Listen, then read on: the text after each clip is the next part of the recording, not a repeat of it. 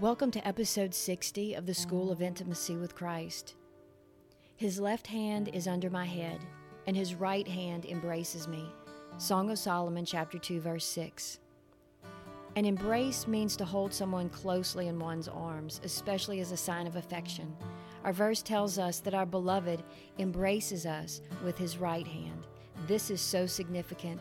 Listen to what the Word of God says about the right hand of God.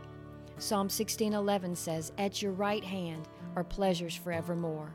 Psalm 17:7 says, "Show your marvelous loving kindness by your right hand." Psalm 18:35 says, "Your right hand has held me up." Psalm 20 verse 6 says, "Now I know that the Lord saves his anointed. He will answer him from his holy heaven with the saving strength of his right hand." Psalm 48:10 says, "Your right hand is full of righteousness." Psalm 63 8 says, Your right hand upholds me. Isaiah 41:10 says, "Yes, I will help you. I will uphold you with my righteous right hand."